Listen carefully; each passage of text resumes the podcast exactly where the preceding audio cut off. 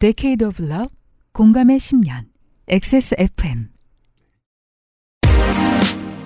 그 아실의 유승균 PD입니다. 신당역 살인사건, 구의역 스크린도어 정비업체 직원 사망사고, 인력이 충분해서 혼자 근무를 하지 않았다면 생기지 않았을 죽음은 많습니다.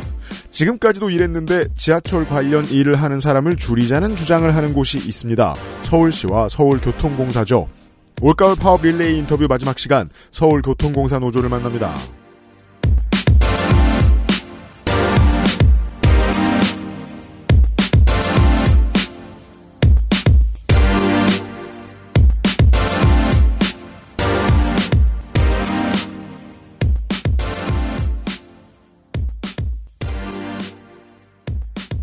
조합원 지지 못 받는 서울교통공사 노조 파업. 한국경제의 기자 칼럼입니다. 내용 일부를 보시죠. 투표 인원 대비 찬성률은 73.4%를 기록하긴 했다. 하지만 투표권이 있는 전체 선거인 대비 찬성률은 59%에 불과하다. 파업 지지의 뜻을 명확하게 표현한 노조 구성원이 절반을 조금 넣는데 그쳤다는 뜻이다. 지난 재보선 이후 보수지와 경제지로부터 이따금 나오는 마법 같은 계산법입니다.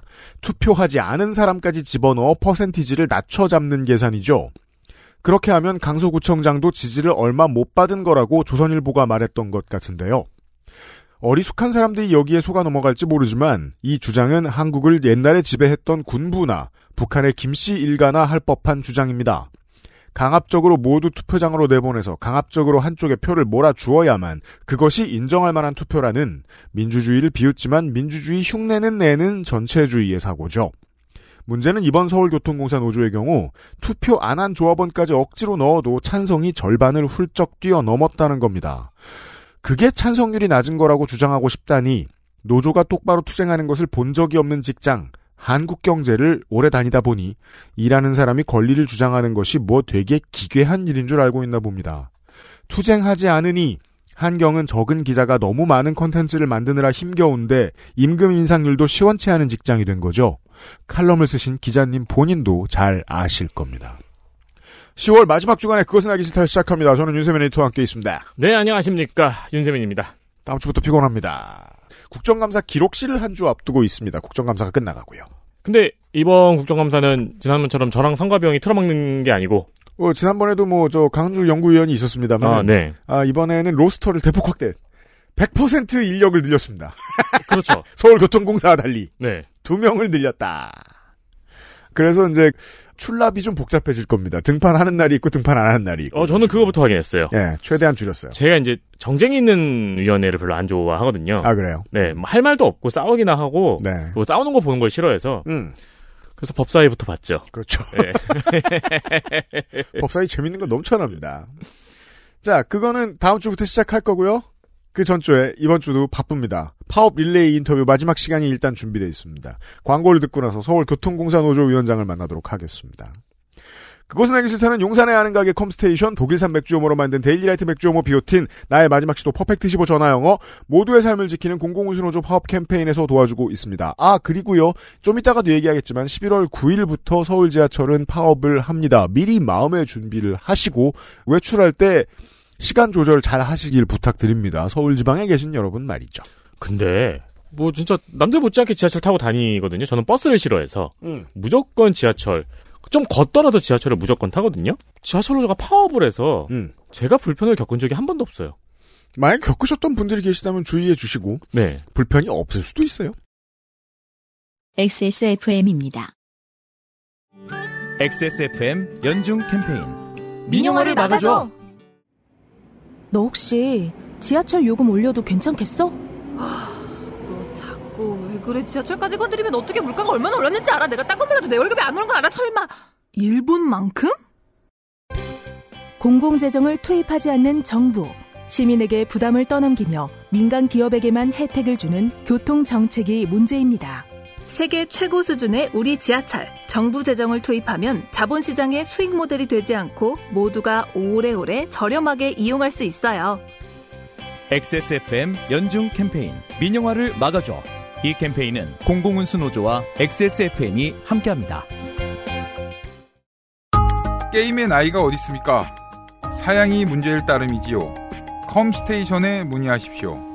주식회사 컴스테이션.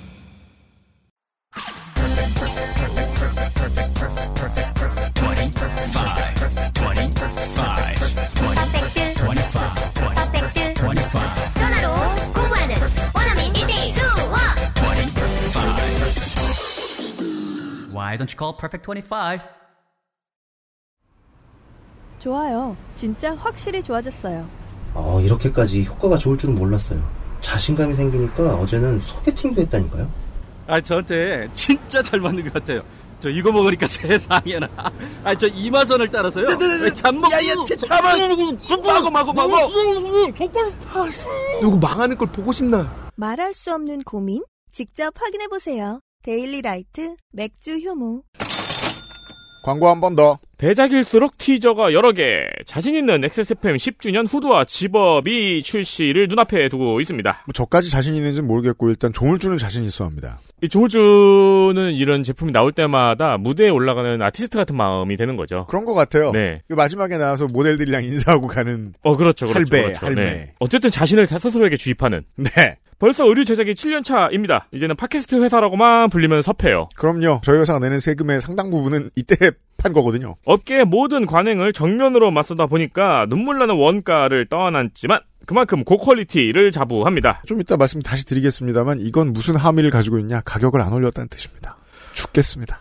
멀리서도 XSFM 청자임을 알아볼 수 있는 reflective 전사를 다시 시도를 했고요. 반짝반짝 비칩니다. 너무 많다니까. 많아요.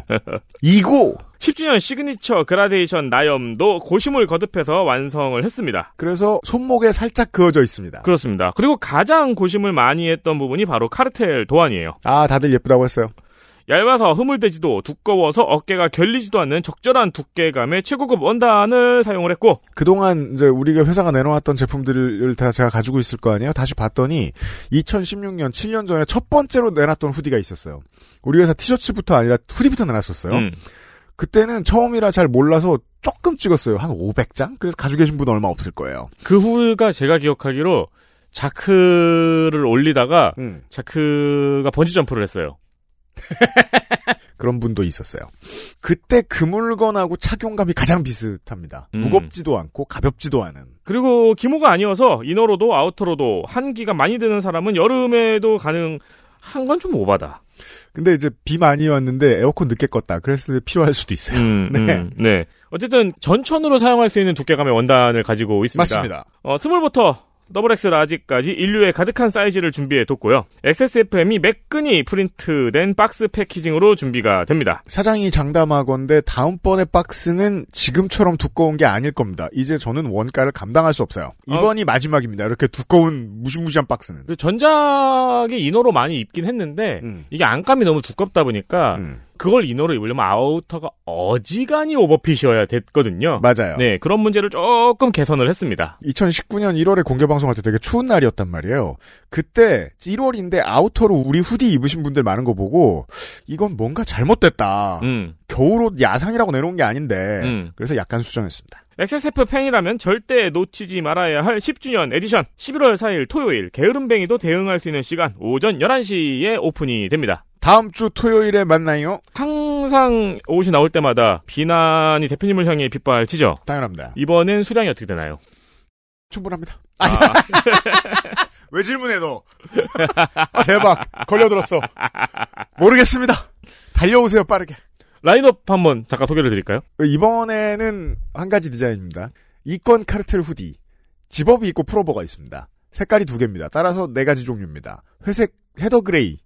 음. Heather gray 지난번에 못했거든요. 음. Heather gray랑 black입니다. 뭐만 내놓으면 black 없냐고 뭐라 하시는 분들이 많기 때문에 이번에는 black 찍었습니다. 가장 많이 나가는 것만 찍었습니다. 11월 4일에 달려오십시오. XS몰로. 서버 늘려놓겠습니다.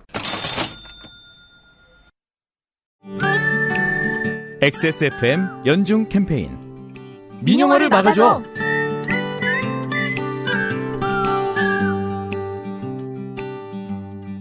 민영화를 막아줘. 펍 일레이 인터뷰. 마지막 시간입니다. 민주노총, 공공운수노조, 서울교통공사 노동조합, 아, 한국노총은 통합노조라고 부르고, 그렇죠? 그렇죠. 네, 민주노총은 교통공사 노조라고 부르죠. 네, 그렇습니다. 예, 명순필 위원장님이 XSFM 스튜디오에 나와 계십니다. 반갑습니다. 예, 반갑습니다. 다 이것부터 여쭤봐요. 네. 4번이 어떻게 되세요? 4번이 저희가 좀 복잡한데요. 위원장님. 입사년도. 네. 97년도입니다. 97년도요? 예. 그럼 계속 이 회사에 계셨던 겁니까? 그렇죠. 이제 26년 됐, 27년 됐어요. 아, 저도 그렇게 된 지 지금 느낍니다. 직능이 아, 저는 기술 분야에 네. 신호라고 있습니다. 신호. 예, 이 우리 열차나 기차가 다닐 때 신호를 내잖아요. 그렇죠. 민간인은 절대로 알아볼 수 없지만 신호가 있다는 건 알아요. 예, 신호가 있는데 예를 들어 빨간불, 음. 뭐 녹색불, 예. 뭐 정지, 뭐 이렇게 있는 신호등처럼 있는데 그런 업무를 담당하고 있고 단순히 그 업무만 담당하는 것이 아니라 열차가 그 신호에 따라서 길을 내줘야 되지 않습니까? 어, 그렇죠. 그러면 A라는 진로, B라는 진로 할 때 그 진로까지도 같이 내주는 어, 열차나 이런 분야에서 되게 안전 분야로 속합니다. 그쪽에서 실수하면 사고 나는 걸 우리가 뉴스에서 볼 수 있잖아요. 아, 저도 사고 많이 냈습니다. 이게 당연한 겁니까? 많이 내셨다고요? 아, 그걸 왜 말씀드리냐면 네. 이거는 자동화가 안 돼요. 그러다 보니까 사람이 취급할 수밖에 없는데 그렇습니까? 사람이 이제 피로가 누적되거나 그럴 때 예. 어떤 게 있냐면 기관사가 실수할 때도 있지만 예. 신호를 잘못 내 가지고 음. 이쪽 방향으로 가야 되는데 다- 예를 들어 A로 가야 되는데 B로 가는 경우도 있고요. 다른 선로로 가버리. 그렇죠. 그렇게 예. 되면 거기서 멈추긴 멈추는데 음. 만약에 반대편에 열차가 있었다. 그럼 그걸 갖다가 어, 충돌이라고 하고요. 음. 그죠. 뒤에서 하는 걸 추돌이라고 합니다. 그렇죠. 래서 열차나 기차 같은 경우는 되게 열차, 지하철도 마찬가지인데 음. 예, 안전사고에서 되게 중요한 분야입니다. 어, 사람이 할 수밖에 없는 일이다. 어떤 우리가 예측하지 못하는 상황들이 있잖아요. 예. 거기 뭐 선로라든가 어디 예, 사람도 있을 수 있고 어떤 그렇죠. 지작물이라고 그래가지고 레일 위에 무슨 문제가 생길 수도 있잖아요. 근데 예. 그걸 갖다 기계가 계속 감시하는 건 아니지 않습니까? 예. 음. 그리고 사람이 뛰어 들어갈 수도 있잖아요. 그렇죠. 예, 그래서 그런 것들을 종합 판단하기 위해서는 예. 아직까지는 AI가 아무리 발전했어도 음. 사람이 할 수밖에 없다. 음. 신기해요. 예. 시민들한테는 그냥 앱에 나와 있는 배차 시각에 맞게 들어올 뿐인데. 그 말씀하신 게 가능하려면 음. 어, 변수가 없어야 되는데 음. 예를 들어 어떤 데는 승강장에 사람이 많아가지고 타다 보면 네. 늦게 출발하게 되잖아요. 그렇죠. 원래 그런 시스템이 되려면 똑같아져야 돼요. 어, 네. 자동이라는 개념이. 맞아요. 근데 그거가 가능하려면 예를 들어 지금 현재 시행하고 있는 데가 있어요. 그 신분당선.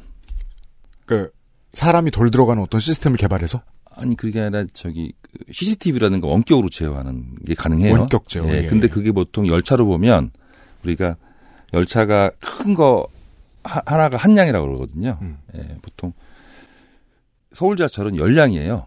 보통요. 예, 불가능합니다. 그게 음. 한량 정도야 거기서 뭐 저기 CCTV로 감시해가지고 어떻게 이게 가능한데 음.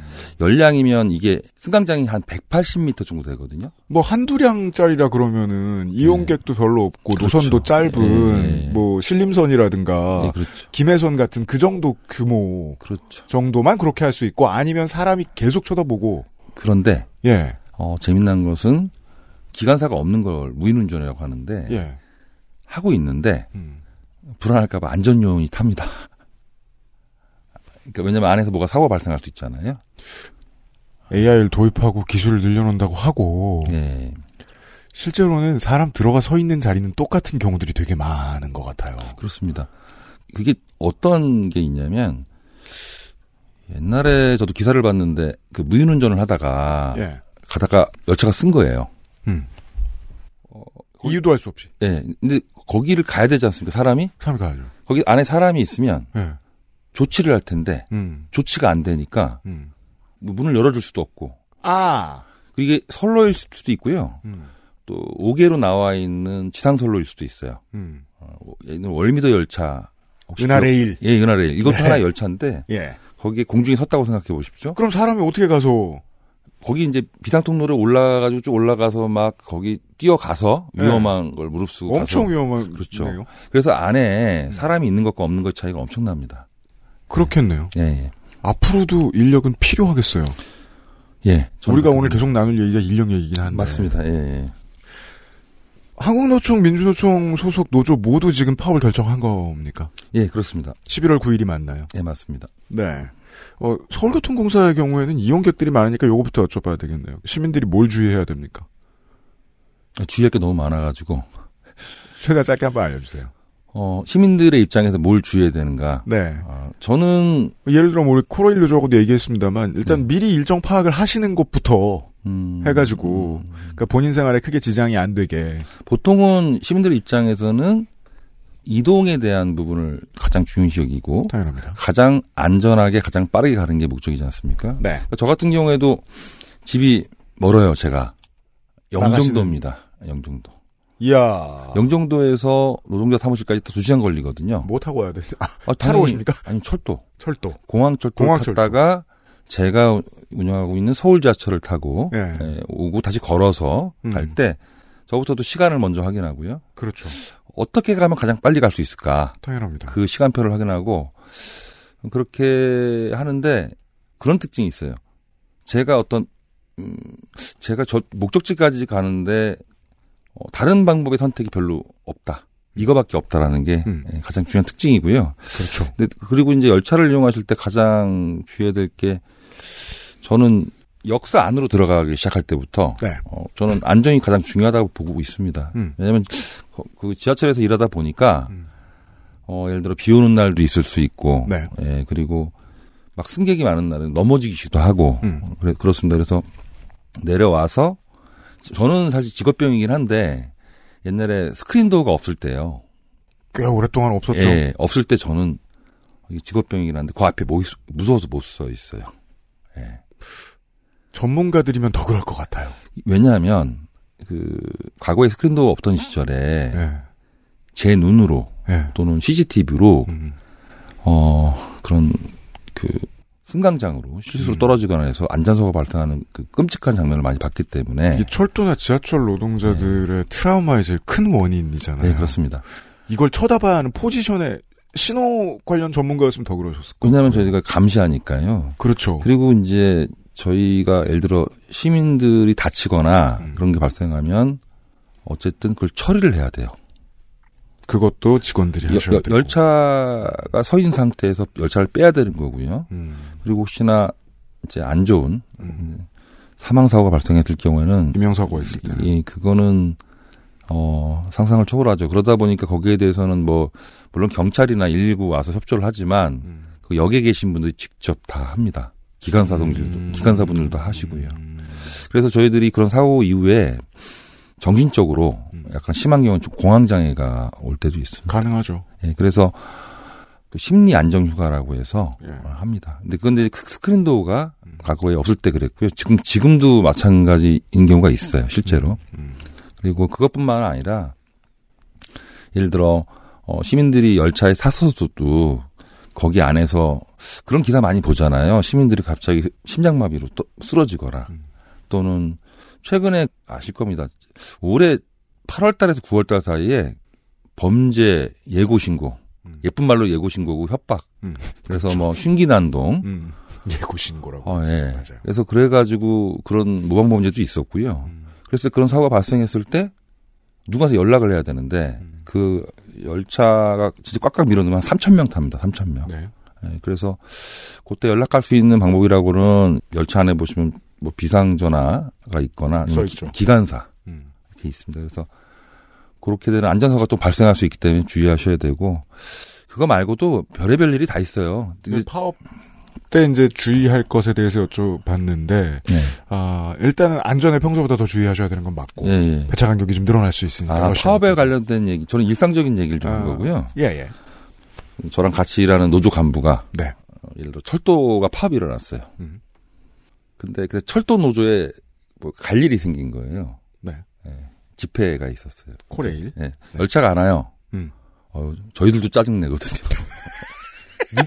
늦, 잖아요 근데 생각해 보니까 우리가 철도 파업을 지지하러 가는 사람들인데 그런 일이 발생합니다. 예. 아 지하철 노조 노조원들이 예. 우리 스스로도 그런 생각을 해요. 예. 그리고 국철이나 이제 뭐 KTX에서 살아가면서 예, 예. 아 철도 왜 안 와? 그리고 최근에 실제 네. 발생한 일인데 네. 집회가 있었습니다. 네. 집회 주관하는 데가 저희예요. 예, 서울교통공사 노조. 그래서 이제 집회 물품을 옮기려고 저랑 몇 분이 가고 있는데 음. 차가 막히는 거예요. 네. 그래서 막 아, 차가 왜 막히냐 막 짜증 냈거든요. 저희 집회 때문에. 그렇죠. 이게 사람 심리가 그렇습니다. 그러니까 저도 시민들한테 이 파업 얘기를 하면 음. 가장 미안하기도 하면서도 그 고통이나 초조해하는 모습이 겪을 수밖에. 없어요. 예, 그 저는 파업의 정당성을 떠나서 이 파업이 갖고 있는 어떤 뭐랄까 끼친 영향들에 대해서는 음. 어, 저희들이 너무나 잘 알고 있고요. 더군다나 심리적으로 열차가 5분이나 10분 늦잖아요. 네. 거기단 책임을 지는 사람들이잖아요. 음. 그래서 항상 저희들은 어, 열차가 고장나던 아니면 어떤 아까 말한 인명사고가 나던 음. 그 조치가 일정 시간에 안 되면 저희들은 좀 심하게 말하면 어, 징계까지 올라가거든요. 네. 그러다 보니까 그런 거 되게 그 강박관념이 있고 그걸 반드시 시간을 지켜야 된다라는 게 있습니다. 그래서 저희 노동조합이 역사가 꽤 오래 긴데 저희들의 노동조합의 슬로건 중에 하나가 약속 시간은 지켜진다. 그거는 우리 90년대 이런 때 나와 예, 있던 예. 그 서울 지하철 슬로건 같은 예. 그렇죠. 지하철은 지켜준다. 예. 약속 시간 어김없이.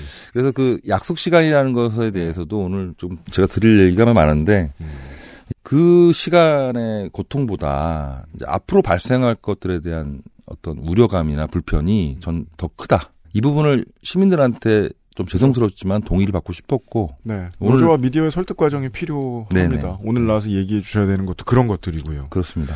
쟁점이 뭡니까? 이번 파업에. 어, 가장 쟁점은 인력 감축입니다.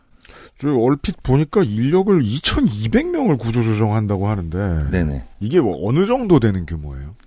저희 전체 정원의 13%가 좀 넘어갑니다. 13%? 예, 13%요. 열에 한 명보다 더 많이 그렇죠. 쉽게 말하면 잘려 나간다는 건데. 자연 감축하는 것도 있고요. 네. 저희의 업무의 상당 부분을 네. 외주화하는 겁니다. 이거야말로 쉽게 말해 민영화의 일환 민영화죠. 같은 거죠. 이런 표현을 해요.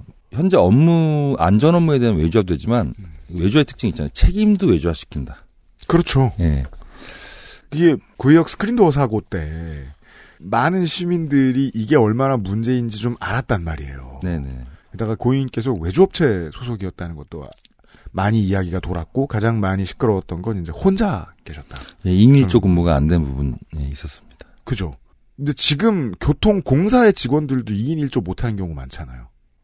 네, 이미 못하고 있습니다. 생각해보면 신당역 살인 사건도 2인 1조 지켜줬으면 안 났을 사고. 아, 그렇죠. 라고들 하거든요. 네, 맞습니다. 그러니까 뭐 여기 이제 데이터를 좀 보긴 봐야 되지만 네. 1인 역사라고 있습니다. 1인 역사. 그러니까 한 명이 근무한다는 얘기. 역 전체. 예. 그 엄청난 역이 한 명. 어떻게 그럴까요? 그 그럼 그분은 뭘 해야 돼요? 그 멀티가 돼야 되는데 네. 어, 할 수 있는 게 평상시에는 어떻게 그냥 거친 편이지만 꾸역꾸역 해요. 하는데 네. 뭐 인터폰 울리고 시민들이 뭐 해달라고 그러고 그다음에 안내도 하고 음. 그래서 이제 저희의 그 비상 인력이라고 해야 되나요? 음. 그 있어요. 저기 공익요원이라고 있어요. 있기는. 공익근무요원. 네, 사회보 예, 저희 사회복- 옛날 세대라. 그죠, 저도. 예, 예, 예. 사회 예, 공무요원이라고 하는데 음. 거기도 이제 인원이 줄어가지고 맞아요. 보조 업무가 안 되고 음, 그분들은 전문가도 아니고. 예, 예. 근데 혼자 있다가 작년 여름이나 올해 여름처럼 비가 많이 온다. 누수가 막 엄청난다. 그거 어떻게 해야 돼요? 전화부터 하는 거죠. 오라고. 이게 오라고. 조치할 사람이. 근데 음, 저희가 그런 이동 시간이라든가 음. 사람들이 오는 시간 자체가 워낙 오래 걸려서 네. 그걸 사실 못 막아요. 그래서 항상 이제 미리미리 막아야 되는데 음. 작년이었을 겁니다. 작년 여름인가? 네. 그때 저희가 그때 풍수해가 난리가 나가지고 서울이 막 여기저기 물에 100년 만에 비가 내는 날이 있었어요. 네. 그날 이런 말이 있었습니다. 서울 지하철이 잘 넘어갔다. 그래요. 예, 잘 넘어간 편입니다. 왜냐하면 그때 내린 양의 치고는 잘 넘어갔어요. 그럼에도 불구하고 오히려 지상의 도로 관리가 훨씬 더 이슈가 많이 됐었죠. 예, 그때 직원들이 음. 밤새 물을 펐어요. 모든 직원이. 예, 비상대기하고 음. 집에도 못 가고. 그렇겠죠. 저희가 교대 근무를 하는데 네. 비상이 걸리니까 집에 다 못 가고 여기 가가지고 물을 퍼내기 시작합니다. 네. 그때 세계역이 잠겼었는데 음. 9호선 같은 게 동장역이 그때 잠겼었고 제 기억에 고속터미널인가요? 이수역. 예, 예, 막 이수. 물이 막 쏟아지고 그랬고. 음, 맞아요. 그래서 그때도 위험했죠. 근데 어 어쨌든 그렇게 힘들게 힘들게 저희가 비상 대처를 했어요. 음. 근데 작년에 그 기억이 왜 나냐면 그리고 나서 며칠 있다가 신문에 뭐라고 다냐면 서울지하철 진짜 안전 잘 막았다. 뭐 이렇게 좋은 평가를 해줬어요. 그리고요. 그리고 일주일 지나니까 작년에 오세훈 시장이 1,539명 인력 감축해야 된다고 발표합니다. 그래서 작년에도 좀 이슈가 됐었죠. 그래서 올해하고 작년하고 좀 비슷한 것 같지만 좀 다른 결이 있습니다. 작년에는 신당역 참사가 있었고 이태원 참사가 있었어요. 그래서 노사 간에 합의를 합니다. 사회적 이슈가 됐잖아요. 그렇죠. 네, 좀 저는 뭐 윤석열 정권이 갖고 있는 특징이 하나 있잖아요. 책임은 지지 않는다. 아 예. 네, 그리고 모든 것은 민간으로 위탁한다. 맞습니다. 두 개의 특징이 있는데 저희 그걸 그대로 받아가는 게 서울시라고 생각을 하고 있습니다. 네, 주기 잘 맞죠. 예. 그래서 어, 작년에 어쨌든 사회적 이슈가 되다 보니 노사 합의에 의해서 합의가 뭐였습니까? 어, 합의서를 그대로 읽어드리면 음. 어, 21년도에는 어, 비슷한 분위기 속에서 이제 강제적으로 구조조정하지 않는다라고 했고요. 재작년에. 예, 재작년이죠. 그리고 합의를 했잖아요. 그렇게 써 있네요. 재정 위기를 이유로 강제적 구조 조정이 없도록 한다. 예. 그리고 근데 지금 하려고 하고 있잖아요. 그래서 이제 안, 하, 안 하기로 해놓고 또 22년도에 작년이죠. 이런 말이 있습니다. 이건 제가 요구한 건데 최근 사 발생한 사회적 참사 이후 안전 강화의 중요성의 인식을 같이 하여 직원과 시민이 안전한 지하철 환경을 구축하기 위한 대책을 노사 공동으로 마련하고 이게 뭐냐면 인력 충원을 하기로 한 겁니다. 안전한 지하철 환경을 구축하기 위한 대책을 노사 공동으로 마련하고 즉 예. 인력을 충원하기로 한 거다. 예, 뒤에 그 부대 합의서도 있습니다. 보니까 예, 예. 재정 위기 극복을 위한 노사 특별 합의서라는 부대 문서를 지정하신 것 같고 예. 에 따라 여기 써 있어요. 강제적 구조 조정이 없도록 한다. 네, 맞습니다. 이걸 서울교통공사와 노조가 합의했다는 뜻이에요. 합의했고요. 작년에는 좀 특징이 있습니다. 서울시도 참여를 했어요. 시장님도. 아니 시장 그죠 시장님의 그 뭐 근처 아저씨가 나왔겠죠. 예, 교통시 네, 그렇죠. 합의한 거예요. 구조조정 안 하기로. 예. 근데 올해 왜 2,200명을 구조조정한다고 지금 한 달도 안 돼서, 1년도 안 돼서 말을 뒤집는 겁니다. 요금 인상했기 때문에 요금 인상을 한 거랑 네. 직원을 줄이는 거랑 어떻게 상관이 있을까요? 그쪽의 논리는? 저도 그래서 오늘 여기 아, 그것이 알 수 없다. 뭐 어떻게 됩니다. 예. 근데 저는 그게 알 수, 저, 저도 알 수 없어서 나왔는데, 네. 어, 논리가 이렇게 가더라고요. 요금 인상을 했는데 시민들한테 고통을 전가했으니, 음. 너네도 고통받아라? 공공기관들 너네들도 고- 저기 어, 고통을 좀 나누자. 그럼 사장님이 고통받으면 안 돼요? 그러니까. 전문가들 말고? 자, 요금 인상을 했습니다. 그러면 처음부터 이렇게 얘기를 해야 되는 거거든요. 요금 인상을 왜 했습니까라고 먼저 물어봐야 된다고 봐요, 저는. 당연합니다. 물론 경제 위기 상황이라서 전기세도 오르고 뭐 가스비도 오르고 교통비도 오른다고 하는데 조금 결이 다릅니다. 요금 인상을 하게 된 이유는 재정 적자라는 얘기를 해요. 네, 그렇습니다. 예, 적자 근데 적자가 늘어나는 건 맞습니다. 음. 근데 우리가 병원에 가서도 그러잖아요. 어, 몸이 아프면 진단을 해가지고 원인을 제거해야 되는데 예. 제가 예를 들어 위쪽이 안 좋다. 네. 내시경을 해가지고 음. 뭐 이상이 없는지 이렇게 했으면 거기를 뭐 잘못된 게 제거를 해야 되잖아요. 그렇죠. 근데 이 사람들은 제 가슴에다가 지금 파스 붙인 거예요, 지금. 그, 그 런. 해법이 잘못됐다. 예, 예. 왜 그러냐면 저희 재정 적자 원인의 대부분이 무임수송 비용. 무임수송 비용. 예, 즉 이제 교통복지라고 그러죠. 맞습니다. 예. 그리고 또 있습니다. 환승 할인이라고 혹시 지하철 타다가 버스 타시면 모두가 받습니다. 예, 네. 할인되잖아요, 조금씩. 음. 예, 그것도 있고 그런 비용들을 어, 지원을 안 해주는 거죠, 정부가. 음. 예, 근데 이름은 국가 교통복지라고 해놓고 네. 어, 책임은 그 공사에서 져라라는 건데. 국가 교통복지라고 해요? 아니, 본인들이 그러더라고요. 국비가 안 들어가는데? 그, 그러니까 생색은 그렇게 내는 거죠. 예. 아니 돈을 안 쓰고 생색을 내면 안 되죠. 저는 이제 교통복지에 대한 부분을 당연히 찬성하고요. 그렇습니다. 예, 찬성하고 그러니까 공사가 있죠. 예. 그러니까 공공기관의 역할은 적자가 나더라도 원래 역할이 교통 서비스를 제공하는 것이 공공기관의 원래 임무지 않습니까? 그, 저, 제일 많이 화가 나는 게 적자가 너무 크면 안 되기도 하지만, 많은 보수지와 경제지들이 공사가 수익을 내야 되는 회사인 것처럼 말하는 게 가장 중요한 거짓말이거든요. 전 맞습니다. 보수 정치에. 맞습니다. 예. 공사가 왜 수익을 냅니까? 국민들을 상대로. 애누리 팍팍 뒤집어 써가면서 장사를 해야지. 싸게. 해외 시장이 원료 시장이 요동치더라도 그걸 틀어 막아주고 그러니까 자기들 적자로 메꿔주고 국민들한테 동일하게 저가로 높은 서비스를 공급하라고 공사가 공사인 건데 그렇죠. 예. 아닌 회사인 것처럼 거짓말을 해요. 그리고 보수 정치인들은 그 거짓말을 신봉하고 있는 것 같고요. 그러니까 우리가 지금 아홉 번의 인터뷰를 하면서 그 비슷한 얘기가 계속해서 계속해서 나오고 반복이 되고 있길래 제가 이 말씀을 드렸고, 어 그러면은 이제 제가 많이 들어가지고 이것도 알겠어요. 서울교통공사도 적자에서 혹은 매출에서 매출이죠 적자도 인력 비용이 차지하는 비중이 낮은 편인 건가요? 예를 들어 2,200명 줄이면 얼마 절약하느냐 이 문제거든요. 그렇죠, 맞아요. 이걸 갖다가 1년으로 보지 않고요. 네. 길게 보면 뭐 몇백억 절약할 수 있다고 봐요. 음. 가능합니다. 음. 왜냐하면 그게 1년만 회사 다니는 건 아니니까. 그렇죠. 예. 그런데 제가 드리고 싶은 얘기는 그거예요. 요금 인상을 내년에도 또 한대요. 그럴 거래요? 아, 이미 계획 서 있습니다. 어. 원래 이게 올해 300원 올릴 걸 네. 조산모사식으로 아, 좀 충격 여파를 줄이기 위해서 조금씩 올리기로. 예, 150원, 150 올렸는데 네. 저희가 작년에 1,539명이었거든요. 구조조안이. 네. 근데 올해 갑자기 700이 늘었어요.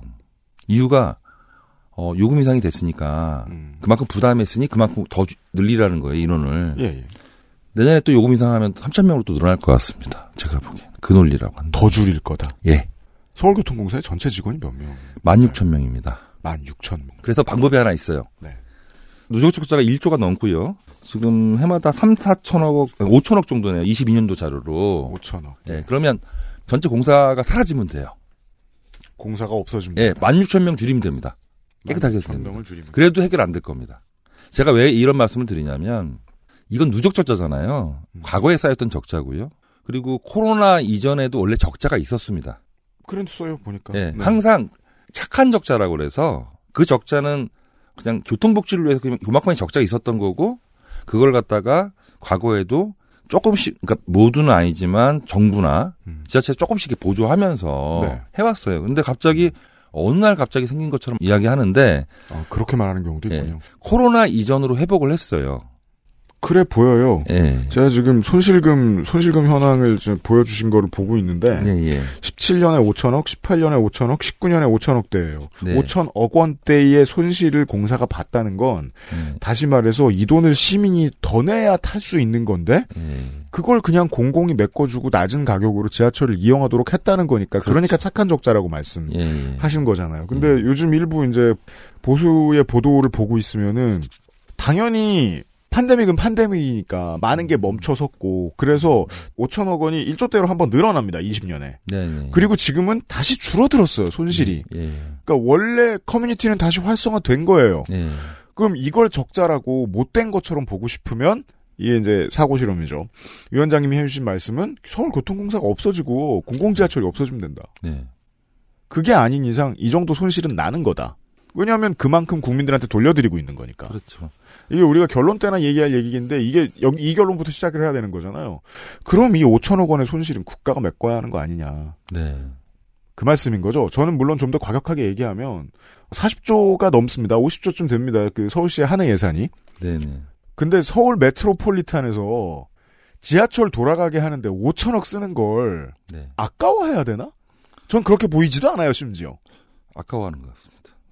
그 제가 작년에 그 우리 요즘 기후기 관련돼서 관심이 많잖아요. 예. 거기 토론회 갔을 때 한 얘기가 있는데 음. 지하철이 갖고 있는 사회적 가치 비용을 한번 계산을 해봤어요. 네. 사회적 가치라는 게 뭐냐면 지하철이 없는 상태에서의 해주는 그걸 돈으로 환산한 거예요. 음. 그랬을 때 이게 40조예요. 지하철이 해주는 일. 예, 20년 동안. 그러니까 이거는 이제 또 이렇게 살갑게 다가오려면 이렇게 얘기해야 되잖아요. 예.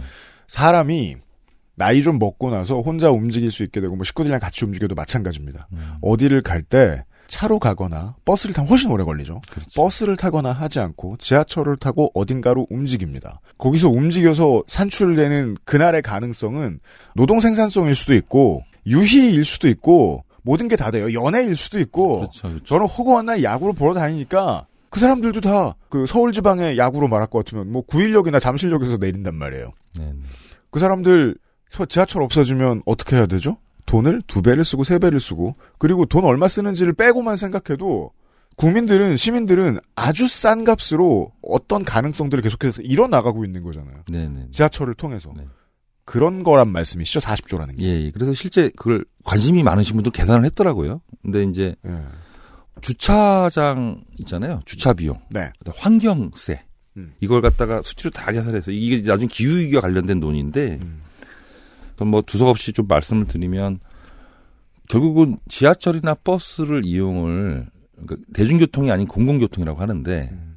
그냥 많은 사람이 이용하는 대중교통은 그냥 그런 개념인 거. 공공교통은 뭔가 음. 공공성 가지는 걸 공공교통이라고 합니다. 근데 기후 위기의 극복 방안 중에 하나가 어찌됐든 자동차 연료를 사용하지 않는 네. 교통을 보다는 버스나 지하철을 이용하게끔 하는 산업 정책이 필요한 거지 않습니까? 가급적 한 번에 더 많은 사람들이 같은 오- 수송 비용으로 움직이는. 예, 예. 근데 외국은 어떻게 시도하냐면 제가 독일의 예를 들면 독일이 어, 4.0이라는 프로젝트가 있었어요. 그렇죠. 그래서 도로 다이어트도 하고 음. 물론 이제 거기에 엄청난 세금을 매기죠. 네. 그러니까 지하철을 이용할 수밖에 없게 하는 구조를 만들고 음. 그다음에 최근에는 또 뭐 패스 도입도 이야기하고 그랬는데 네. 이게 문제는 그렇게 되려면 저희 지하철 운영 기관들이 되게 복잡해요. 서울교통공사가 있고 있고 그다음에 민자도시철도가 크게 있는데 네. 철 이게 철도인지 지하철인지 뭐 운영해서 다르잖아요. 신분당선에 막 했잖아요. 그렇죠. 이 고선 운영사 네. 있고 김포 골드라인도 한- 서울에서 그렇죠. 오고 한 개의 그러니까 수도권 교통 체계를 하나를 만들고 원래 교통공사를 출범할 때는요. 그 제가 당시 또 위원장이었어요. 네. 그래서 서울교통공사라고 하는 것은 지하철뿐만이 아니라 지하철 버스와 연계된 어, 대중교통 공공교통에 대한 걸 전체적으로 다루는 회사가 되자 라는 비전이 있었던 거예요. 그 당시라 하시면 2000 1, 2, 3, 4, 5선과 5, 6, 7, 8 호선이 통합할 예, 때 양구가 말씀이신 통합할 때 거죠. 예, 네. 예. 통합하는 과정에서 단순하게 지하철만 볼 게 아니라 하나의 운영 기관이 버스 공용화까지 포함시켜서 그것도 수- 서울에 머물지 말고 이후에는 수도권까지 확대하는 비전이 있었던 거죠. 그래서 그 체계가 되면 기후위기와 관련된 정책이나 아까 요금과 관련된 거나 교통복지 부분을 어, 할 수 있지 않습니까? 근데 보십시오. 이번에 오세훈 시장이 어, 기후 동행 동행 카드를 내놔요. 근데 어제 김동연 65,000 원. 예, 경기도 지사가 또 무슨 카드 하나 내놓더라고요. 그렇죠. 예. 싸우고 있죠. 예, 싸우고 있죠 경쟁으로. 근데 만약에 그냥 국가에서 관리하고 했으면 한 번에 끝났어요. 예. 근데 오세훈 시장이 내놓은 기후 동행 카드의 문제점의 가장 핵심적인 부분은 좋게 좀 말할게요. 좋게. 아, 아니 좋게 말할 건데 나쁘게 들릴 겁니다. 요금 인상은 했는데 아, 미안하니까 그래 조금 뭐 이렇게 교통 서비스를 좀 하는 건데 어, 서울 시민만 된대요. 그죠. 네. 요금은 같이 올려놓고 이미 한 번 다뤘죠. 서울 기후 동행 서울 교통 기후 동행 카드의 가장 이상한 점. 서울만 된다. 네. 두 번째는 그렇게 할 것 같으면 요금 인상을 왜 했는지 모르겠고 네. 특히 저같이 영종도 사는 사람들은 죽으라는 거죠. 가장 많이 요금을 지불하는데 올 때까지 예, 경기도 시민과 네. 인천 시민들을 무시하는 거죠. 예. 더 화가 나는 거. 예. 150원 올렸더니 1,500억 억 정도의 수입이 들어와요. 네. 예. 그, 그러니까 1,500억 정도 되는데 어, 내년에도 또 올린대요. 네. 뭐 하여튼 올린 근데 6만 5천 원 전액제를 하면 예. 1,800억 원이 들어갑니다. 쓰는 거죠, 이거는. 그러면 합치면 마이너스 300억이에요. 그렇죠. 적자가 그렇게 나요? 예. 그래서 서울시가 아직 확정이 안 됐습니다. 내년에 6개월 시범 실시를 하고 네. 하는데 아직 확정된 건 없는데 들리는 소문에 의하면 1,800억 중에서 50%는 우리 보고 그 기관에서 알아서 해라. 이게 적자라 그러잖아요, 이걸 또. 아니 제도는 자기가 들여놓고 네. 적자 900억은 교통공사가 떠안아라라고 하면 네. 그 다음번에 그 구실을 댄 다음에 교통공사 직원을 또 자르려고 될 거 아니에요. 제가 말씀드리는 게 내년에 요금 인상도 있죠. 네. 내년에 기후 동행카드 비용도 부- 부담해야 되죠. 음. 그리고 너무 억울한 게 작년에 연장은행이라고 지하철 연장은행 네. 비용 절감한다고 안 하기로 했다가 음. 저희가 얘기한 거 아니에요. 안 하기로 했다가 오세훈 시장이 그 다시 재선 나오면서 음. 연장은행을 갖다가 공약으로 걸었어요. 네. 근데 조합도 고민이 많았지만 어쨌든 간에 시민 편익을 위해서 연장은행을 동의합니다. 예. 근데 한 시간 연장 운행을 하는 데 있어서 그게 열차가 한 번 움직이기 시작하면 그 안에 사람이 몇 명이 타던 간에 그게 가야죠. 400억입니다. 400억. 예. 예. 그런데 그 적자 비용을 서울시가 추진한 정책에서 만든 거지 않습니까? 그렇죠. 그것도 우리 적자. 아니 예. 어떻게 정책이 이래요? 그러니까 그- 선심을 다 쓰고 적자는 다 떠안아요. 작년에 그 이걸 해결하기 위해서 저희가 얘기했던 게 어, 이런 교통복지 비용 그래서 PSO라고 하는데 네.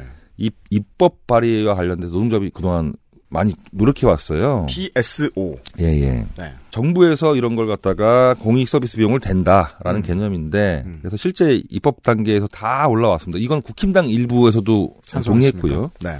그런데 기재부에서 막혔습니다. 요즘은 다 그래요. 예. 근데 PSO 법안이 지금 몇 년째 이렇게 막, 도- 막 엇바퀴 돌, 쳇바퀴 돌씩 돌고 있는데 작년에 제가 그 민주당 네. 어, 당연 기준입니다. 이름도 기억 못 하는데 하여튼 제가 민주당 국힘 그 당시 원내대표를 만났습니다. 그 우리 노조 관계자들하고. 근데 음, 다들 이해는 하겠다. 어려운 거 이해하겠다. 예.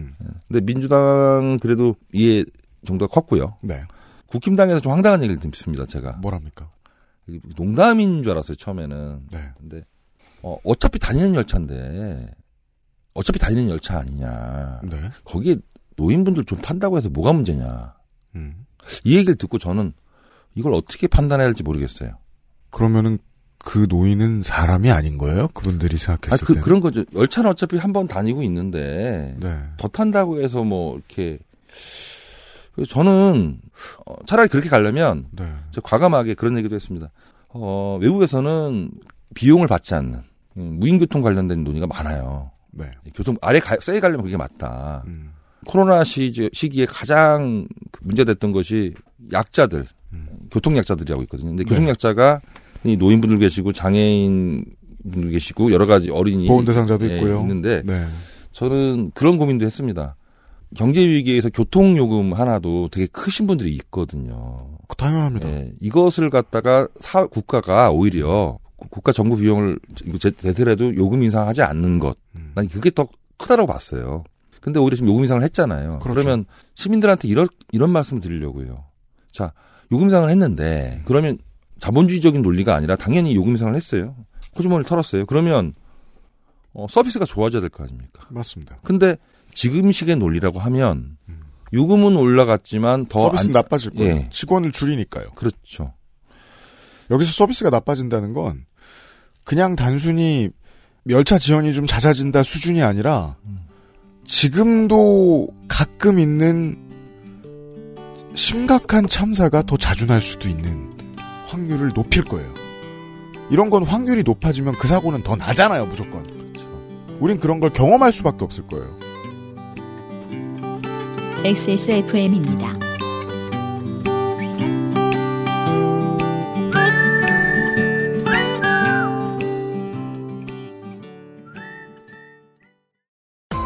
십 10분으로는 부족합니다. 당신의 실력을 충분히 높일 수 있는 최적의 시간. 25분간의 전화 영어. Perfect 25.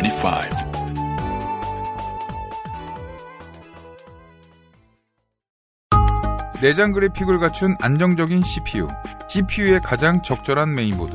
하드디스크만 써본 분들은 상상조차 하기 힘든 속도의 M.2 SSD. 기능성과 디자인을 모두 충족하는 케이스까지 이달의 PC로 빠르게 구매하실 수 있습니다. 010-8279-5568 원하시는 다른 어떤 사양도 대처할 수 있는 컴스테이션에 문의하셔도 좋습니다. 주식회사 컴스테이션.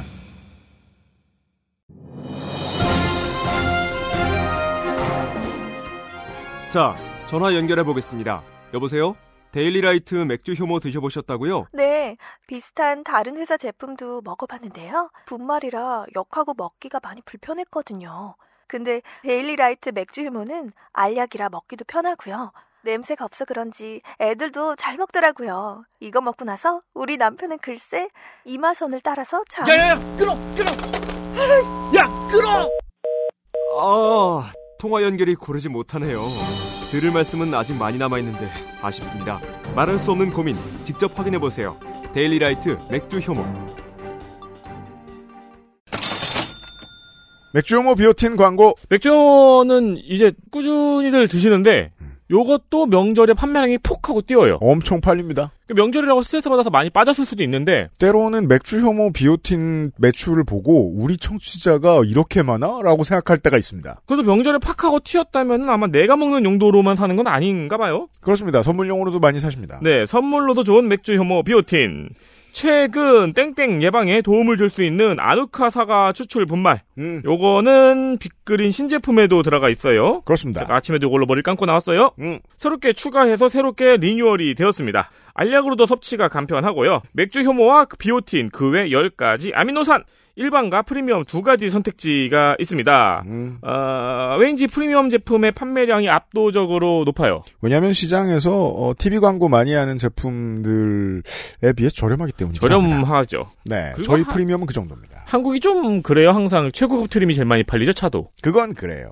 후회를 안 하셨기 때문에 또 사셨겠죠. 그렇습니다. 엑세스몰에 맥주효모 비오틴이 있어야 땡땡을 예방해요.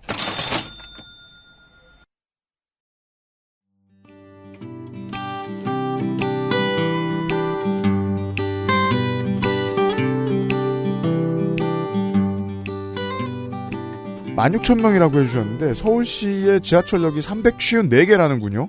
네, 돌아다니는 서울교통공사가 관리해야 되는 전동차에 354개를 몇 분에 한 대씩 계속 다니려면은 엄청나게 많은 건 분명할 거 아니에요. 네. 지금 봐도 고작 16,000명이에요. 고작 16,000명. 종합대학 하나에 다니는 학생 수 정도잖아요. 기껏해야. 네네네. 거기서 뭉텅뭉텅 1000명씩 지금 자를 겁니다. 그리고서 더 비싸진 수송 비용의 서비스 질 상승을 경험할 방법은 아예 없죠. 저는 지금까지 서울 지하철이 어, 잘해왔다고 봐요. 그러니까 뭐 비교하려고 그런 게 아니라 다른 지하철에 비해서도 세계적으로 유명한 이유가 한국인은 평생 봐야 외국 갔다 오면 일단 지하철 좋은 것부터 생각하고 예. 돌아옵니다. 지하철의 핵심은 뭐냐면 예. 어, 일단은 안전하고 거- 안전한 의미에서는 그냥 단순히 다치지 않는 뿐만 아니라 건강하게 네, 그리고 편리하게 가는 지하철에 그게 돼야 되는데 저희들은 지금 작년에 있었던 신당역 참사하고 이태원 참사를 바라보면서 특히 이태원 참사 건은 되게 컸어요. 음. 서울교통공사의 입장에서도요, 노조의 입장에서도요. 예, 왜 그랬냐면 그날 참사가 나던 날 이제 좀 있으면 일주기 아닙니까? 일주기 그렇습니다. 추모 기간이긴 한데 네. 이태원 참사 나는 날그 지하철 역사 안에는 엄청난 인원이 올라가고 있었어요. 그렇겠죠. 예, 바로 지하철 역사 앞이었고. 예. 거기서 그때 비상대기 하면서 근무한 인원이 그, 폭- 그 인원이 많던 시간에 이태원 역에 예. 두 명이 근무하고 있다가 이태원 역에 단 두 명이 예. 네 명이 뭐 휴가도 가고 그러니까요. 그렇죠. 그 두 명이 근무하고 있다가 이제 그런 상황이 발생하니까 이제 지원 근무를 들어오기 시작합니다. 그때 그렇죠. 거의 30명이 들어왔어요. 그러면 그 지원 근무는 어떻게 배정돼요? 그 주변의 6호선 역에서 다 어차피 다른 데서 빼오는 거예요. 그러면 예를 들어 이태원 역이 고작 두 명이면 녹사평역도 그보다 많지 않을 거 아니에요. 저 유동인가 훨씬 적으니까 그런 데서 달려오고. 세 명인데 뭐 뭐 한 명 정도가 없을 수 있기 때문에 두 명이라 말씀드린 거고 네. 인전역은 더 적죠. 예. 그렇죠. 예. 그 앞뒤에 한강진역, 녹사평역은 더 유동인구가 적으니까. 그래서 이제 근무가 끝난 사람들 부르, 부르 거나 음. 집에 있는 사람 부르고 음. 하죠. 예. 다시 생각해 보면요. 이 참사는 더 클 수도 있었는데 예. 이 정도 규모로 막아선 이유는 우리가 그, 그때도 보도 많이 봤습니다만 소방관들이 얼마나 열심히 노력했기 때문이 있고 또 안쪽에 더 위험한 길이잖아요. 그 좁은 저 지하철 통로 거기에서 일했던 분들도 더 큰 참사를 막은 분들인 거예요. 굳이 잘 시간에 나와가지고 그런데 이제 작년에 저희가 노조에서 많이 힘들었던 이유는 당시에 아 저는 이제 지금도 이태원 참사에 대한 그 원인 네. 밝혀지지 않았고 책임자 처벌이 진행되지 않았다고 생각을 합니다. 그럼요. 근데 그 당시 조사를 받을 때요. 음. 음, 이태원 역장을 포함한 직원들이 다 조사 나가고요.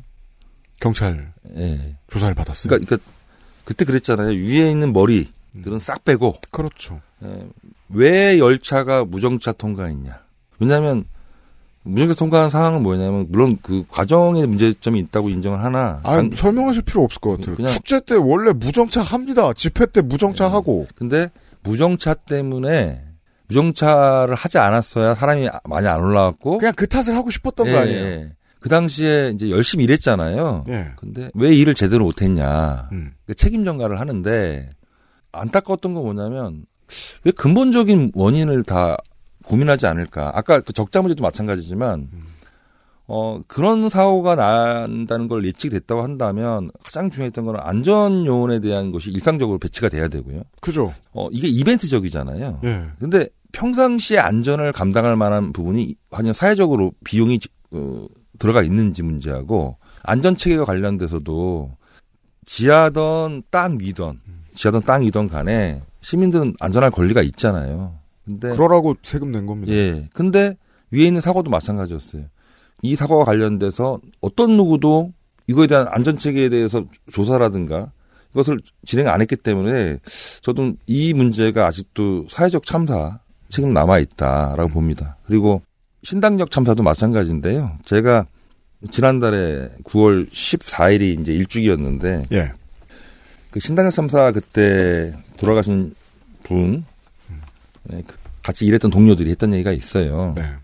근데 본인도 지하철에 근무해서 시민의 안전을 지킨 사람이었지만 마지막에 누른 건 비상벨이었거든요. 보- 내가 살기 위해서. 근데 비상벨을 받아줄 사람이 없는 거예요.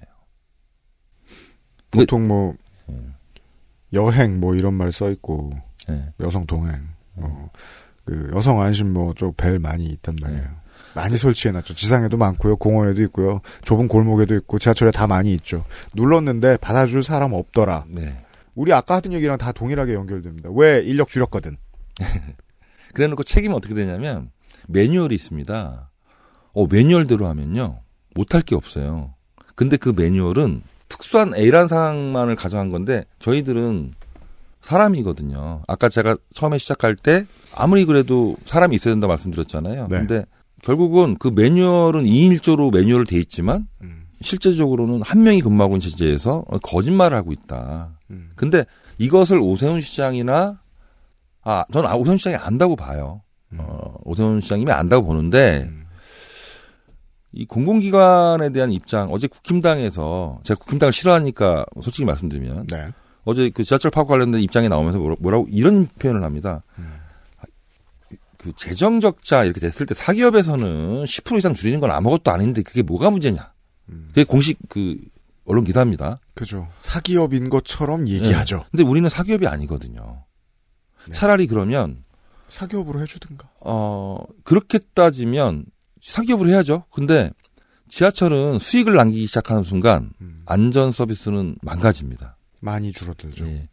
실제 뭐 우리가 도쿄나 오사카에서 보는 장면이잖아요. 네. 훨씬 돈 많다는 나라가 스크린 도어도 아직 풀로 설치된데 극히 드물고 훨씬 더럽고 그렇죠. 훨씬 좁고 칙칙하고 그래요. 그거 다 민영화된 거잖아요. 이거 윤석열 정권이 갖고 있는 특징이 뭐냐면 기업들이나 재벌들을 되게 하여튼 돈 있는 데는 되게 좋아하는 거야. 돈 퍼주려고. 그 철도 지하철 산업은요 상당한 돈이 들어가잖아요. 네. 예, 원래 그래서 이쪽 계통은 함부로 외주화를 주거나 네. 이런 게 아니라 국가에서 관리를 하고 왜냐하면 이것은 되게 생명과 관련된 부분인데 요즘 들어서요 다 팔아제껴요. 엄청나게 민영화 하고 있습니다. 예. 근데 그 자본 시장에 가보시면 알겠지만 로템도 그렇고 다 현대 로템. 예, 다 대기업들만 가능한 거예요. 근데 그 수익을 누가 가져가느냐? 없죠. 그러니까 저희는 수익을 가져가면 안 되는 구조. 그러니까 그들에게 돈을 퍼줄 게 아니라 그 만약에 제가 이런 질문을 했어요. 우리가 혹시나 흑자가 났다. 음. 공기업이. 그럼 그 흑자 사기업은요. 흑자 나면 저거 하잖아요. 성과급 네. 나눠주잖아요. 공기업 그렇게 못해요. 당연합니다. 하- 해서도 안 되고. 흑자가 만약에 2, 3년 평균적으로 나기 시작했다. 예. 그러면 운임을 낮춰야죠. 낮춰야 되죠. 그리고 국민한테 돌려주는 게 답이니까. 맞습니다. 근데 흑자가 나면 차라리 그 돈을 안전 투자로 가면 돼요. 그죠. 인력을 더 늘리면 되죠. 예, 예. 그게 정상인데 사기업의 논리에는 그게 안 통하는 거죠. 그리고 제가 알기로 우리나라가 과거에는 안 그랬는데 뭐 통신이던 전기던 흑자난 기업들이 음. 나중에 보니까 어느 시대를 거쳐서 보니까 흑자 나니까 다 팔아버리더라고요. 그렇죠. 흑자가 나면 민영화시키기 더 예. 좋죠. 그런데 나중에 국민들 입장에서는 시민들 입장에서 요금이 올라가더라고요. 당연합니다. 예. 그게 유료 터널이고 시간이 얼마 안 남았는데 그래서 그 얘기는 그래도 좀 더 해야 될 것 같아요. 네네. 인력 감축안 제시된 거, 뭐 이게 저 합의난 건 아니겠습니다만 아마 그 공사 측에서 혹은 서울시 측의 입장을 받아서 공사 측이 내놨겠죠. 네네. 보니까 단어가 다 똑같아요. 위탁, 위탁, 위탁, 위탁, 위탁이에요. 예, 탁탁탁 그냥 계속. 예. 이게 민영화잖아요. 그렇습니다. 우리의 업무를 우리의 업무를 어, 비전문가들한테 넘긴다는 건데 이러면 돈 버는 소수가 나타나요. 그건 일부 중견기업 대기업일 수도 있고 많은 기업들이 그렇듯이 자리 나눠 갖기를 약속받은 이 회사의 고위직일 수도 있어요. 회사를 너무- 따로 차려 나간. 그게 아니라 너무 잘하시는 것 같아요. 실제 그렇습니다. 그분들 중에 출마하는 분도 있고 뭐 그러니까. 아니 제가 뭐 예. 실명 거론 해도 되는데 네. 어, 저희 서울교통공사 초대 사장님께서 네, 어떻게 되셨어요? 어, 퇴직하시고 예. 노조랑 좀 사이가 안 좋아서 퇴직하셨는데 예. 음, 이름도 유모 하여튼 건설이 네. 하여튼 회사가 있는데 이게 전동차 만드는 음. 위탁 회사예요. 그렇죠. 예, 거기에 뭐 대표로 가셔서 그죠. 열심히 지금 막 네. 김포 도시철도니 막 이런 데서 땡기고 있어요. 그분들의 입장에서는요, 네. 정당의 후원금이나 정치인 후원금 똑바로 내고, 그리고 뭐 대의원 좀 구해주고 이런 일 해주면, 정당들이 이 민영화 안 맞거든요. 네. 오히려 추천해주고. 그런 식으로 하나씩 하나씩 좀 먹는 거고, 맞습니다. 그렇게 민영화된 파트에서 그쪽이 가져가는 수익은 정확히 서울교통공사에 누적되는 적자에 포함되잖아요. 맞습니다. 그럼 그건 시민들이 만들어 온 국부가 그대로 민영기업들한테 들어가는 그런 구조인 거예요. 그죠? 맞습니다. 그게 화가 나서 파업인 거죠? 예. 그리고 네. 저는 이렇게 봅니다. 네. 저희가 안전 업무의 외주화를 어떻게 보냐면 병원에 있는 응급실을 외주화 주지는 않잖아요. 그렇죠. 이번에 외주화 내용 중에 이런 게 하나 있습니다. 열차 고장 나면 음. 바로 전동차 고장 수리 들어가는 게 있어요. 비상 응급. 그럼 외주화 주기 시작하면 두 가지 문제가 생기는데 하나는 일자리 자체가 양질의 일자리가 아니라 음. 떨어지겠죠. 질이 저하되는 문제가 있고. 그죠. 자기들 이득 네. 내려고 이익 내려고 사기업이 이걸 받아왔으면 사기업이. 지금 서울교통공사 직원들 대접해주는 것보다 훨씬 안 좋은 대접으로 사람 불러오면 나쁜 일- 직장이 되니까 전문성이 떨어지는 사람들이 입사하겠죠 거기에. 실제로 또 김포 도시철도 우리 지부장님하고 얘기를 한 건데 음. 네. 지금 골드라인 얘기하는 네. 건데요. 골드라인의 지- 평균 근속연수 2년을 못 넘어가요 지금. 힘들 힘들고 돈 적게 주니까 예. 그렇겠죠. 그러니까 전문성이 떨어질 뿐더러 나중에 사고 나도 같은 회사여야지만 이 사고 처리 문제를 빨리 원활하게 해결해서 원인을 진단하는데 또 책임 전가만 합니다 위탁회사에. 그렇죠. 그러면 결국은 이거는 진짜 악순환이 돼서 안 되는 거고 가장 큰 거는 저희는 이미 경험했어요. 구의역 김군 네. 건도 있었고 과거에 저희가 안전사고 났을 때마다 그 안전 업무를 외주하지 말고 인손식 하자라는 그 정책들이 추진되어 왔는데 지금은 반대로 가고 있고 저는 좀 안타깝습니다. 그리고 음, 역사에 뭐 2인 1조 근무는 말할 것도 없고요. 안 네. 되는 것은 네, 그렇습니다. 파업의 이유 이 얘기를 하고 싶었어요. 네. 노동조합과 공사가 합의를 합니다. 네. 합의를 했어요. 음. 합의를 안 지켜요. 그렇고 있는 것 같네요. 예. 제가 아까 약속 시간도 지켜야 되지만 약속은 지켜야 되는 거잖아요. 어쨌든 간에. 이거는, 그리고 저희는 합의할 때 그냥 합의한 게 아니라, 어, 합의서에도 보다시피 작년 네. 합의서, 우리 노동자들의 문제만 담은 것이 아니라 시민의 안전이라는 대책을 강구하자라는 사회적 약속까지 담았어요. 네. 근데 이것을 뽑기로 해놓고서 지금 신규 채용을 안 하고 있습니다. 단 한 명도. 현재 안 지켰네요. 예. 그래서 이미 내년 1월 달에 인력이 공백이 생기기 시작했습니다. 만약에 올해 퇴직자가 어 300인데 네. 저희는 교육 시간을 포함해서 3개월 이상 걸리거든요. 음. 올해가 지금 11월 달 초 이제 좀 있으면 시작되는데 네. 안 뽑고 있습니다. 그러면 내년 1월 1일 날 어, 현장의 역이라든가 음. 현장은 인원이 출근을 할 인원이 없어요. 이미 구조정이 들어왔어요. 그러면 조합에서는 어, 이 인력을 줄이는 거에 대한 대안이 있느냐 물어봤거든요. 없대요. 그냥 공사 줄이는? 거예요. 안 뽑는 거예요. 공사 측에서는 그렇게 답한다. 저는 이렇게 무책임한 거에 대해서는 시민들한테 좀 알려야 되겠다. 그리고 저희들의 정당한 요구를 관철시켜야 되겠다는 마음에서 아프지만 어 진짜 어, 너무나 긴 시간 동안 우리 시민들이 불편해지고 그럴까봐 어, 파업을 하기로 한 겁니다. 네. 이렇게 기억해 주셨으면 좋겠습니다. 네. 그 확률로 꼭 알려드리고 싶어요. 필수 분야에서 한 명 더, 두 명 더, 이렇게 하다가 2,200명 더 감원을 했고, 그리고 책임을 덜 져도 되는 민간 기업에 이런저런 중요한 일들을 맡기면 직원들, 더 나아가서 시민들이 그냥 불편한 수준이 아니라 목숨을 잃을 확률까지도 다 통합해서 점점 더 높아질 것이다. 네. 그거 막자고 파업 조금 더 불편하실 수 있겠습니다. 저는 이게 인상적이네요. 신당역 살인 사건에서 고인께서 그 절망에 휩싸인 채로 비상벨을 누르셨을 거예요. 지금 정부나 지금 서울시의 편향에 따르면 이런 것도 책임 안 질 곳에 외주 주고 싶어 할 가능성도 없습니다. 네. 중대 재해 처벌법이 어느 순간 중대재해 책임 전가법이 된 거죠. 그러니까 지금 저는 우리 오세훈 시장이 하는 얘기가 있어요. 아, 노사 간에 자율교섭해라. 나 없음. 네. 근데 2200명 줄이라는 얘기는 서울시에서 스피커가 나와요. 그죠. 아, 대체 이게 무슨 인형놀이도 아니고. 네, 우리 흔히 이제 그 대기업 노조, 대기업 하청 노조들 만났을 때 하는 얘기랑 똑같죠. 네. 원청 책임 안 지는 분위기, 네 네. 원청 빠진 교섭 그런 걸 오세훈 시장이 하고 있는 것 같다. 저는 그리고 교통복지 되게 좋아하고요. 시민들이 안전하고 편리하게 가는 거 좋은데 세상에 제일 나쁜 행동이 뭐냐면 공짜 좋아하는 사람들이에요. 네. 시민들이 얘기 아니라 아니 정책은 뭐 좋게 펼칠 수 있죠. 시민들은 세금 내고 운임 내고 다 하고 있어요. 예, 근데 정작 누구는 광 내고 음. 어, 책임은 누가 지고 중요한 거는 내년에도 교통요금이 오른다는 거고요. 네. 예, 제가 보기에는 내후년에도 오를 것 같아요. 그럴 것 같습니다. 그래서 이 암담한 현실을 힘이 약하나마 있거나 하여튼 시민들한테 이 사실을 알리고 좀 파업 사실은 별로 원하고 싶지 않아요. 아, 하고 싶지는 않지만 네. 아, 알리는 길을 삼고 최대한 어, 시민들의 불편을 걸고 최소한 교섭을 하겠지만 어, 좀 화가 많이 나서 요새 해야 될 것 같습니다. 이런 상황이면. 이런 일들 때문에 서울 지하철은 1, 2, 3, 4, 5, 6, 7, 8 호선이죠? 네, 그렇습니다. 파업을 진행합니다. 11월 9일부터요. 오늘 수고 많으셨습니다. 네, 감사합니다. 물러갑니다. 저도 내일 이 시간에 돌아오도록 하겠습니다. 어, 파업 릴레이 인터뷰 그동안 들어주셔서 감사드리고요. 토요일에 한번 몰아서 정리해드릴게요. 그건 내일 다시 말씀드리죠. 내일도 또 다른 인터뷰가 준비되어 있어요. 물러갑니다. 528회 목요일 순서였어요. 빠염! XSFM입니다.